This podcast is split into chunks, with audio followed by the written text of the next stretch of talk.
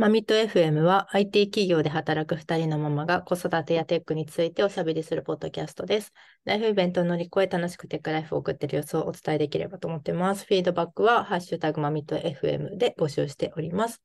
はい。では、えっい。と、えーあれですね、4月もまあ終わるということで、いやー、ていうかもうね、1年3ヶ月終わっちゃうってこと、あ、3分の1終わっちゃうってことですからね。そうですね。早くないか？ただし、4月だからほら、新学期ね、うん。目まぐるしかったですね。し目まぐるしかったね、本当に。夏とか、イベントやったのがなんかだいぶ超昔みたいな感じしますけどね。言ってまだ3週間ね、今気づけば経たないぐらいね。子供たちの行事もやなんか盛りだくさんじゃないですか、4月。いやー、そう、懇談会とかね、今日、あの、今、ちょうど午前中、あの、参観行ってきました。ああ、そう、あ、もう参観あるの？早いな。うん、なんかね、いつも毎回4月に、早々に、4月早々に参観があるんだよね。あ、そうなんですね。うん、行ってきました、今。今帰ってき、さっき帰ってきて。ああ、お帰りなさい。はいす あーごいよね。ね、新1年生、我々2人ともいるから、そうね。上、上2人がね、同じだもんね。学年が。うん。1年で一緒に学校行ってます？朝は。行ってます、行ってます。でも、もう、ちょっと、やっぱお、お兄ちゃんの時はさ、いろいろこう、やっぱ、近所でお友達作るのとか、結構私自身もそこまで、なんていうの、積極的じゃなかったんだけど、やっぱなんか、身近にっていうか近所にさ、やっぱそう同じ遊べる子がいるっていうの大事だなっていうのを結構去年気づいて私。ほうほうほう。で、もう今回はだから、あの1年生ってさ、なんかランドセルにさ、なんかちゃんとなんかカバーつけるじゃん、交通安全みたいな。はいあれつけるよね。あれは1年生の証みたいな感じじゃない？うん。うん。だから帽子が何よりじゃない？帽子かぶんの。あの、なんか、ザ1年生の帽子。あ、でもあれはなんか4年生までかぶるよ、うちは。あ、え、あ、そう、そうなんだ。4年生？で、うん5、6年生になってやっと脱いでいいみたいな感えじなんだよ。そうなの？なんか そうそう学校によりますけど、黄4は色いやつ？よそうそう、4っていうのは結構初めて聞いた最長ですね。あ、本当？そう。で、それだから、まあ、それではなんか見分けが若干つかなくてランドセルでいつも見分けるのよ。で、だから最初のうちはなんか先生が近くまでこう同じ方向のこう引率してきてくれて、はいはい。で、なんか途中で解散みたいな感じになるじゃん。うん。でそのタイミングで近くにいる1年生だな、みたいな、こうママがいみんな一応さ、こう見に来るじゃない。こう、あのーあれ帰ちゃんと帰ってくるかなみたいなんで出てきてるお母さんとか、うんそういう人たちにも私は声をめっちゃかけて今回は。おお、すごい。1年生ですかみたいな、うちも1年生なんでそこ住んでるんです。なんか お願いしますみたいなさ。さあ、わかる。年々そんな、そんな感じになってきますよね。いや、そう、もうだから、上の子の時は本当になんかそういうのも私全然やんないっていうかさ、まあまあなんか、初めてだし、なんか、どういうコミュニティが必要でとかも分かんなかったから、うん。なんかそういうのあんまやんなかったんだけど、なんかやっぱ2年になってうちの息子がこう近所のに友達ができてから、やっぱり結構なんかそれで助かったことがいっぱいあったから、なんかやっぱ近所にお友達いるといいんだとか思って、うん。そうだから今回はちょっとね、頑張って声をかけて、で、同じクラスだったりしたする子が近くにいたりしたから、もうすごいそれでやっぱ本人もね、嬉しくて、なんか、うん、頑張ってはいる。とはいえ、なんかうちの子はあんまりやっぱ学校自体がそんなにそこまで好きじゃないから 大変ですけど。でも、そうね、最初そう言ってたけど、ね、だんだん慣れてましたかね。ねどうですか、そちらは。うん、うちも、まあなんか今の話は、まあ結構本当子供の性格とかにもよるのかなと思って聞いてて、うちなんかそのね、一人目は、うん、上の子の方が勝手に友達を作りまくるタイプなんですよね。ああ、そうなんだ。うんうん。あんま親が出てきて、あ、どうもとかやんなくても、なんか勝手にクラスの子と仲良くなって、はいはい。遊びに行く約束をするとかって、まあ、いう感じなんですけど、うんうん。まあ、2番目は、そのね、新1年生の子は、もうずっとあのマウントマイペース、一匹狼みたいなタイプで、全然なんか。友達とかと遊びたいみたいな欲が、そもそも、あの保育園の時もずっとそうだったんですよ。えー、なんか男のそういうタイプの子なのね。うんうん。なんか本当に自分の世界みたいなのがすごいあって、あの周りの男の子たちがね、こう保育参加とかしてるとさ、保育参加とかしてるとか、はい。もうわーってこう鬼ごっことかでね、わーって遊んでる中、もう一人でこうしゃがんで虫見てるみたいな、ああ、マイペースいいじゃん。うん。そうそうそう、だから、あそうなんだ、別に無理に私がお友達を作るとかしなくてもいいうんうん。な、彼はっていう感じで過ごしてるんで、まあ、あんまり小学校入ってもどうなのかな、まあ、あのお姉ちゃんお姉ちゃんみたいな感じなんで、お姉ちゃんにはくっついていくんですけど、なんか横の友達が欲しいみたいな願望はほ全然なさそうなんですけど、だったんですけど、まあでも言ってもやっぱ人数がね、バンって増えるからクラス。やるよね。うん。うんあの同じようなタイプのね、おっとりした子があのず席の近くにいいるみたいで、どうやら。うん別に子供から話をあの、うちの子からあんまり聞いたっていうよりも、この前保護者会に行ったら、その、うんうん前前に座ってるお母さんがちょっと話しかけてきてくれて、はいはい。そうそう、それで、まあ、うちの子こうこうこうでみたいな。ああ、そうなんだ。いや、私ね、めっちゃ。ゃ課題解決したいことが出てきて、それで、今回の件でね。うんうん。これ、例えばさ、まあ、まあちょっとこれになんかその性別差があるかわかんないんだけど、やっぱさ、その女のそのママたちって結構うんコミュニティを作るのって結構積極的にさ、やるじゃない？割とね。あるね。うんこれが例えばさ、じゃあ、まあ、そのさだ、ちゃんとお互い男女関係なく、まあ、パートナーとちゃんと子育てしましょうとかなった時に、やっぱさ、こう、ママさんが固まってるところにパパさんがちょっと輪に入れてくださいって難しいよなってすごい思ったのよ。う んすごいわかります。そう。で、例えばなんか、もうその、今回私自分で頑張って声かけて、で、なんかちょっとお外でちょっと遊ぶって時に、すいません、LINE 教えてくださいとかさ、うん。聞いてもいいですか？とかって。でもこれで男の人が女性にやっぱりやるのって結構ハードル高くないと思って。高いね。そうで、やっぱその、例えばさ、別にその、もちろんさ、両親揃ってる場合もあればさ、新ママシングルだったりする場合もあるわけじゃない？だからやっぱり変な話、男性がそれやらなきゃいけないっていうパターンになった時に、やっぱなんか急になんかこう連絡先教えてとかってさ、難しいよなってすごい思ったの。で、だからこれなんかこの保護者間のなんかうまくコミュニティをね、なんかなんつうの、そういうなんか変ななんか個人のなんか頑張りに依存しない方法をさ、なんか提供できないのかなってめっちゃ思って。めっちゃわかります。もう、なんかさめちゃくちゃむずいよね、これ。我々こういうなんか業界でこういうね、ジェンダーギャップの取り組みとかしてるから、なんか会社でやってるとさ、なんかだんだんなくなってきてるのかなみたいなギャップって、なんか錯覚に落ちるけどねけ。ど、うん本当にその小学校とか学校機関とかね、行くと、そ超その課題あって、基本っちゃある。うん。社会も一人だけおとうちのクラス一人お父さんいたかな、30人、ままあ、うん参加者がに20近くで、まあ、はいはいど一人お父さんって感じだったんですけど、もう完全にこれ、あとあの PTA、私こ今年 PTA の今年度なんか当番班長みたいなやつあ、そうなんだ。へやってんですけど、本当にそれもなんか見事になんですよ。あえのそうなるよね。やっぱね。そう一人ぐらい、本当にいつもなんか2、30人でうわーっている中の一人って感じなんですよね。で、これじゃあさ、増えない、逆結局逆でさ、あの、うんお父さん積極的に行きたいってなんないよな、みたいな、情報交換とかそこできないよな、みたいな、そうね。声あるのを、なん、うんまあ、こういう感じで長年来てるからこうなんだろうなっていう、こう、うん逆、ギャップじゃない、逆っていうか、そのはいはいあるよね。ななん、なんて言えばいいのか分かんないけど、そういうのを、あと本当職業柄で、なんか客観視してちょっと見ちゃうんですよね、そういう状況を。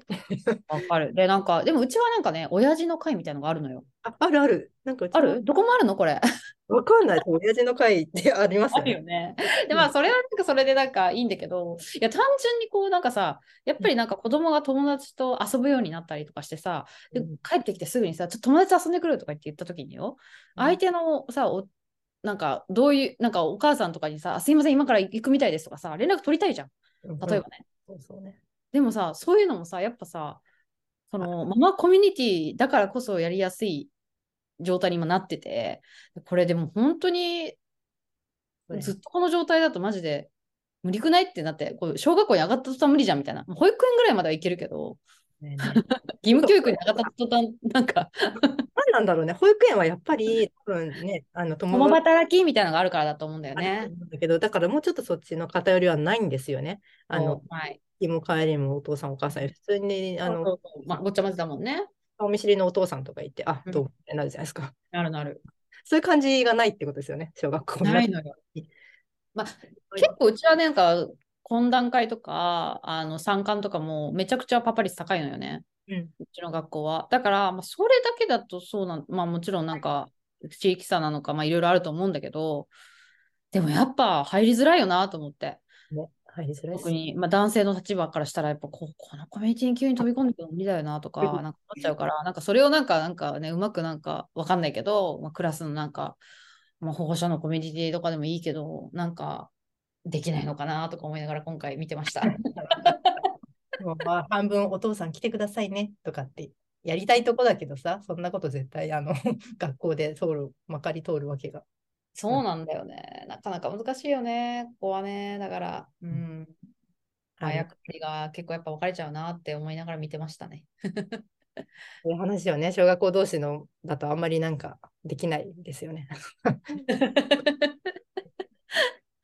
いやー、卒業メガネですごいいつも見ちゃうの感じはわかります。うん、ねえ。いやー、だから、だからなんかそのそこってでも仕組みで解決できるような気はしててさ、なんか、うん、なんかうまいことこの、ね、親のやりづらさ、やっぱその小それこそ小一の壁とか言ったりするわけだしさ、結構やっぱ保育園とは全然違う環境じゃん？なんか。いやー、わかるよ。すごいいろいろ学びがありますね。ありますね。世間一般ではやっぱいろいろあるな、慣習的なあれが、あの、うん役割バイアスみたいなものありますね。本当に。だから、なんか解消できりゃいいなって思思いながら見て、なんかバタバタしてましたけど。わかる。っていうね。うん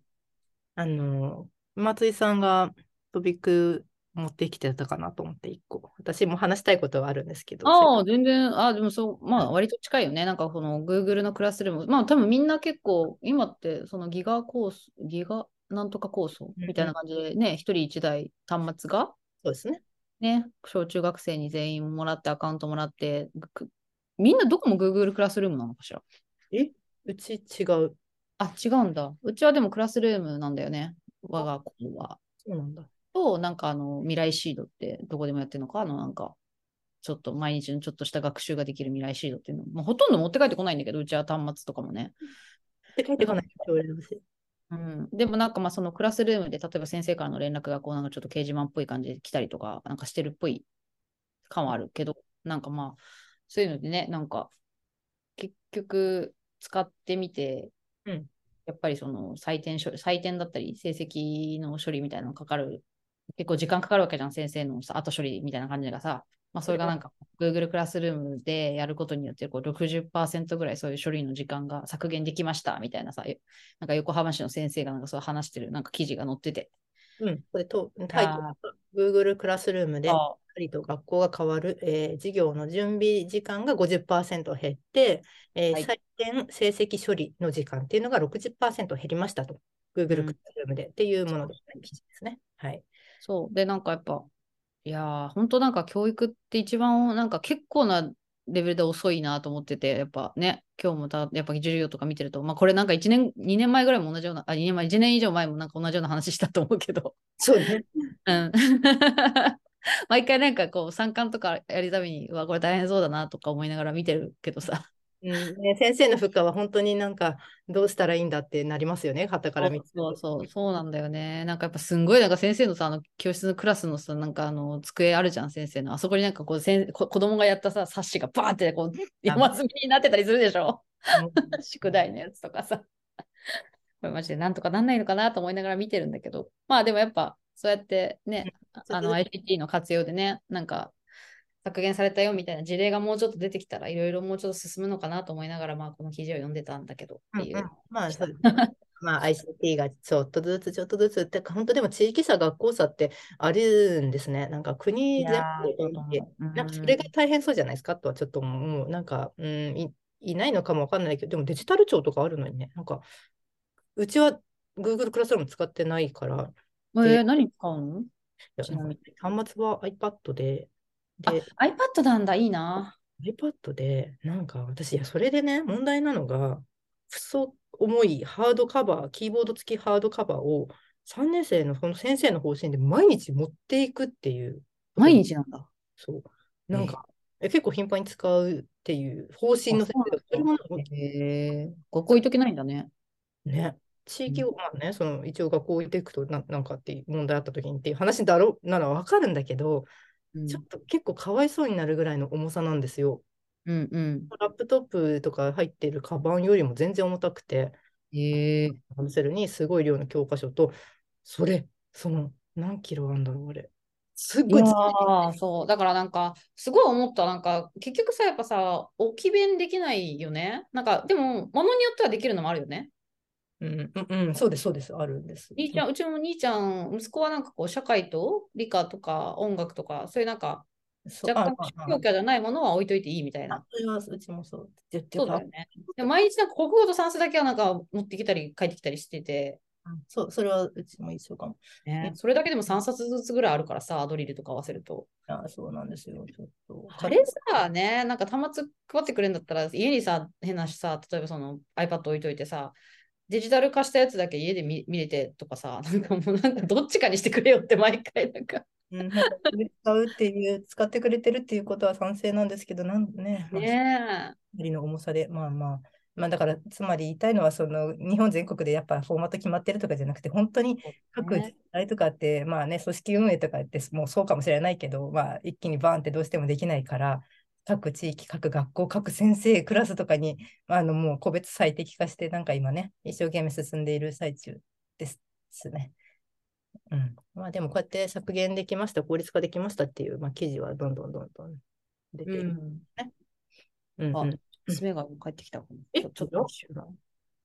みません、大丈夫です。そう。じゃあ、ちょっと次の話題に行っていいですか？はい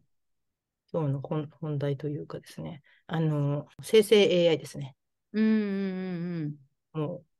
毎日のように 情報がぐるぐるうんぐる。変わっている、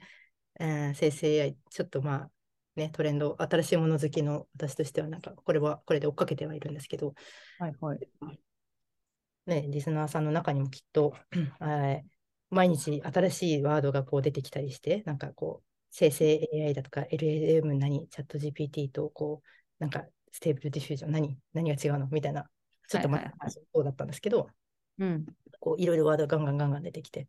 あので、あとは、なんかこう、セキュリティ的な観点みたいなのも指摘されてる、なんかリスクとかも結構いろいろポンポンポンポンいろんなところでああ、出てくるよね、それは。うん。なんか使いたいけど、なんかどこまで使っていいの何につく、何用途使っていいのとか、なんか結うんうん構バラバラ情報が様々なところからもう出てるかな、うんというふうに認認識があって、うん。まあ、なんですけど、私もそれで、あの、ちょっと前にですね、とある、あの、生成 AI の、まあ、ガイドラインって割と体系的にまとまった、ちょっとこれネット上のものじゃないんで、あの、リンク貼ったりはできないんですけど、うんうん。AI を利用するためのまあガイドラインっていう比較的こうた体系的にまとまったものをまあ読んでですね、うん。あのちょっと考えが自分の中でまとまったというのがあって、うんちょっとこれについて あの私なりのあの解説というかあの、うんうんインプットしたものをちょっとお話できたらと思っているんですね。はいはい。専門家でも何でもない。これに関しては、あの生成 AI は私は本当に技術的ななんか裏側とかっていうのはもうわからないんで、これは利用者、うん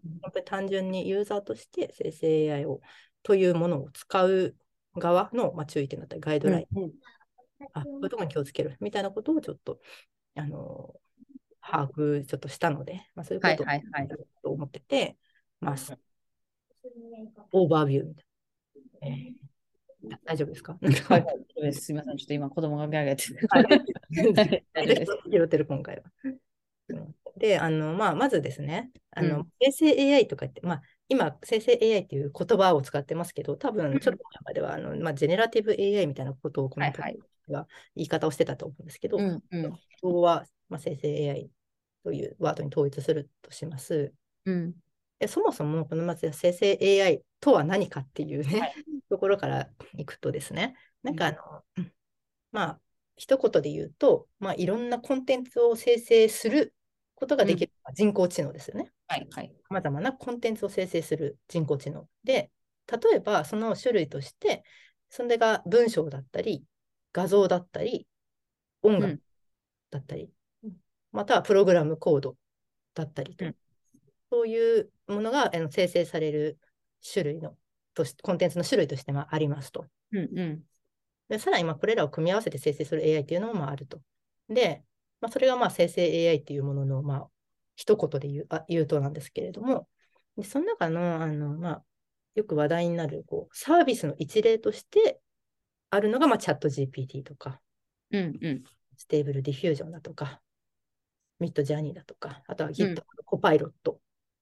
それらはあくまでその生成 AI の中の一つのまあ個々のサービスの名前ですよね。で、じゃあこれを利用したいってなったときに、うん。結構利用用途として2つあって、で1つ目はもう業務とか仕事の中で使いたいときの利用をするパターンが1つ目と、でもう1つが、まああのまあ、検証目的というか、なんか別に個人とかプライベートであの好きになんかこう業務関係ないものとして使う場合の2種類がありますと。うんうん。でも先にその後者からいくと、そのまあ、検証目的、あのテストでなんかいろいろ試してみるに関しては、まあ、はっきり言って好きにやったらいいんじゃないかっていう、まあ、何しても、何してもいいじゃないですけど、その、あの、商用利用とかしなければ、まあ、いろいろ試してみたらいいんじゃないかっていう話なんですけど、問題なのは、その、業務とか、仕事として、なんか、まあ、使う場合ですね。はいはいはい。かなりいろいろとケアしなきゃいけないことが、まあ、あると。うんうん。いますね。で、まあ、そのケアすることが観点が何かというと、うんまあ、3つほどあのカテゴリーがあって、うん、1つ目が、まあそのえっとまあ、ちょっとこのカテゴリーの話をする前にあの、生成 AI のこのフローっていうのが大きくさ3つのフェーズに分かれてると思うんですけど、はいはい、えっとまあ、1つ目はインプットですよね。あのこちらからの、まあ、何かしらの問いかけ、指示をしますよね。うん。まあ、インプットのフェーズ、で、その次に、その生成 AI がこう生成するフェーズがありますね。うん、で、最後に出力するフェーズありますよね。うん、で入力、えー、1つ目の入力するフェーズ、2つ目の生成 AI がこう生成するフェーズ、うん、3つ目がそのデータを出力する、アウトプットするという大きく3つのフェーズがあるとしてですね。うん。うん前提のもと、このカテゴリーの話に戻ると、うん、あの1つ目の懸念するべきことって、その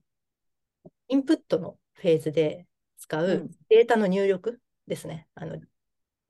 入れちゃいけないデータとかっていう観点、うん、で、それはまあ、例えば、機密情報とか、うん、まあ、もしくは個人情報ですよね。なんか、情報を取ってる、まあ、スプレッドシートみたいなのを持ってたとして、うんうん、そういうものだったりとか、うん、そうですね、機密情報ですね。まあ、そういうものはあの入れていいのか、入れちゃいけないのか、うんうん、という観点がまずありますよね、判断する基準が。それはまあちょっとあ口述するあの、まあ、サービスだったりプランだったりによるんですけど、うんうん、まあ、そういう入力のフェーズで、えー、この情報を入れていいのかっていうのをちょっとまずケアする必要があるっていうのが1点目。はいはい、で2つ目は権利侵害リスクですね。うんうん、知的財産権周りの、えー、権利を侵害するリスクがあるよっていうことを、まあ、念頭に置いておかなきゃいけないですと。はいはいはい。まあ、その権利侵害っていうのは、まあ、代表的なのは著作権ですね。まあ、これは、あの、さっき言った3つのフェーズのうちの最後、出力のフェーズのところなんですけれども、まあ、何かしらのこの、まあ、画像とかが例えばこう生成されて帰ってくるじゃないですか。出力されるじゃないですか。それがもしかしたら自分は意図してないうちに何かの著作権を侵害している可能性があると。うんうん。まあ、もちろんプログラムコードでもそうですし、まあ、テキストとかでもそうかもしれないですけど、うんうん、はその認識はないが、生成 AI があのアウトプットしてくれたものは、実は誰かの権利を侵害している可能性があると。いうことを、まあ、1個、2つ目、ネットに置かなきゃいけないですと。いうのが2つ目。で、3つ目、最後が、その、まあ、これも出力のフェーズなんですけど、最後の出力フェーズで、あの、精度ですよね。はいはいはい。うん。それについてを、なんていうのかな、ぜ全部信用しちゃいけないよねっていう ところ、精査とそれに対するアウトプットを使うことに対する責任っていうのを持たなきゃいけないですというのが3つ目。うんうん、あこれ前もね、松井さんとは何回か話して結構息を吐くようにそう、チャット GPT 最初出てきたときはめっちゃつくないみたいな、うん。でもなんかすごいもっともらしい言い方するじゃないですか。そうだね。すっごい、それ、それそれみたいな言い方をするんだけど、なんか間違ってる普通にみたいなことは、まあ、あると。まあ、それはなんかまた別の観点でこうプロンプトエンジニアリングっていうところの観点で精度を上げたり下げたりできると思うんですけど、まあ、ちょっと一旦そういう、まあ、アウトプットの、まあ、精度っていうのも念頭に入れておかなきゃいけないよねっていう、まあ、そういうその業務利用するにあたっては3つ、えー、ケアするポイントっていうのがあるということがあ分かったと。うんうん。うんうん。そこら辺が結構せ頭の中で整理されてきていて。で、まあ最後にですね、この生成 AI ガイドラインの最後の話なんですけど、うん、あの、さっき言ったその使っ、これ入力していいデータかどうかっていうののあのジャッジの、えー、基準は、使うサービスだったり、そのサービスのプランっていうのがいくつかあると。うんうん。で、えっと、サービス何かっていうと、最初に言った具体的なサービス、例えばチャット GPT ですよね。一番ね、そう。メジャーなね。そうそう。一回ここでも話したいと思うけど、 Notion AI ってなんかもありますし、うん。それからまあもちろん Copilot ですね。 Copilot。それからまあ Stable Diffusion、Midjourney もそうですが、うん。まあ、それまずサービス単位でいろいろあのポリシーとか、まあ、方針あるあるし、で、さらにそのサービスの中でもプランがまずいろいろあるんですよね、基本的に。でチャット GPT、例えばチャット GPT の中でもこのフリーで使えるものと、まあ、プラスプランとか、その APA でのプランとかっていう、その、うんまあ、ただで使えるものとそうじゃないものうんによって、うんと、入力していいかどうかが決まるんですけど、それはなんでかっていうと、その、さっき言った3つのフェーズの2番目の生成 AI が学習、学習する、うん。そのデータとして使われるか否かっていうところが変わってくるらしいんですね。うん。もちろんそうね。あのプランとかによって。だからまあ、基本的にはやっぱそのフリーで使えるものは、入力したデータが学習に使われちゃう可能性がまああるということを念頭に置かなきゃいけないといううん。ことですね。だからそれを、えー学習してほしくないあの、機密情報とか入ってるから、そういうの学習に使わないでねって思ったら、そのまあ違うプランに、ビジネス用のプランにするなり、例えば Git- GitHub Copilot だったら for Business とか for Individual と2パターンあると思うんですけど、まあ、for Business の方にしようねとかっていう話ですよね。うん。うん。うんうん。やっぱなんかその、さらにもう一個軸があって、なんかそのプランを選んだ中でも、オプションみたいな感じで、あれですかね、あの、オプトイン、オプトアウトとかって言われる、はいあの、学習に使っていいオプション、使わなういオプションみたいなのがあるんですね、きっとね、これ。スタートね。うん。うんよく最近聞くオプトアウトっていうワードもあると思うんですけど、まあ、そういうあのオプションなんかでも学習に使わないでねという、えー設定ができますと。うん。なので、まあそのまあ、業務利用するときはちょっといろいろこう気をつけなきゃいけないですよねっていう話が、そういう、あのなんていうのこ、こういうサービスのリストとか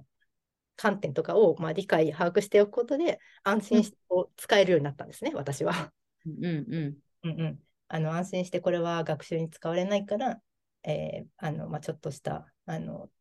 業務情報とかにも使っていいし、でもこっちはあの例えば個人でね、私が個人で使っているものに関しては、あのフリーで利用しているものはあのすごく気をつけたりとか、うん。うん。まあ、そういうことがジャッジがあの安心してできるようになったっていうのがちょっと今日あの、まあ、ちょっともちろん間違っていることもまだ 全然あるあったら訂正していただきたいんですけれども、うん。まあ、そういうちょっと頭の整理というかね、はいはい。そういう話を今日したいなと思ったんですね。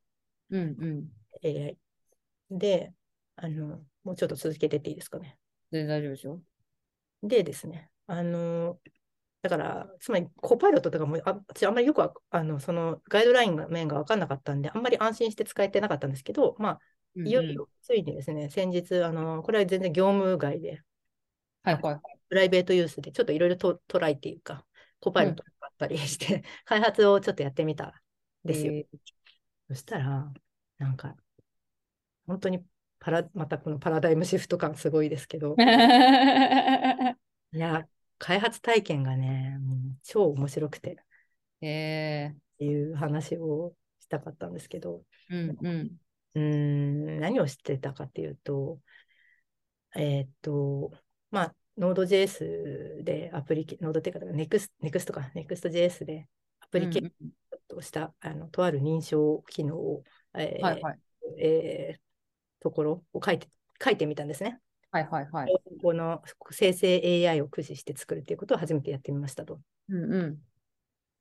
それで、うーん、何から話そうかな。やったことは、えっと、ま、まずその、そもそも Next.js は私はですね、全然あの業務でもほぼ使わないし、プライベート、はい大学の、えマミット FM でも、えー第エピソード11回目で話した、このマミットサイ FM のサイトをこう自動化するっていう話をしたはいのはいはい。うん。マミット FM のサイトをあの新しいエピソードを公開したときにあの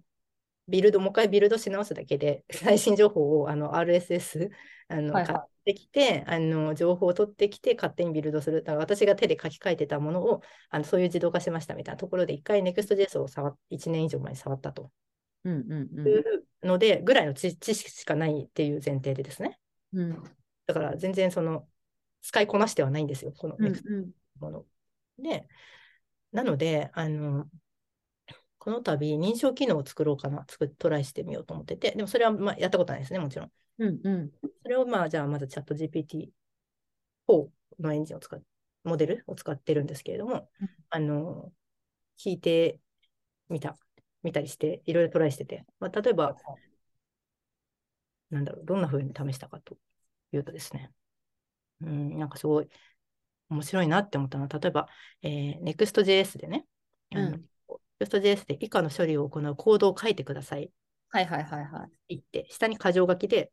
うん NextOS V バージョン4を使ってくださいと。うんうんうん。2番目、箇条書きで。えー例えば、あのスラッシュを URL、あのトスラッシュを URL とするトップページにアクセスして、もし、セッションがなければ、うん。ログインページに飛ばしますと。スラッシュはいはい。ページに飛ばします。もし、セッションがあれば、スラッシュトップページを表示します。っていうふうに、うん箇条書きで挙動を書くと。うんはいはいはい。まあ、Next.js で以下の処理を行うコードをタイプスクリプトで書いてくださいってうん言ったんです。うん。そしたら、あの、GBD4 さんが教えてくれていろいろ。まあ、あの、う NextOS んっていうのを使うと。うん。まあ、ライブラリ、パッケージを使う。使って、まあ、こういうふうに、こう1、npm インストール nextOS。で、次にこの、こういうファイル名で、うんこういうコードを書いてくださいって言って、はいはい。で次にこういうインデックスドット、まあ、こう JS になってますけど、まあ、TSX とかで、あの、こういうコードを書いてください。で、全部コードがボンボンボンボンボンで出てくるんですね。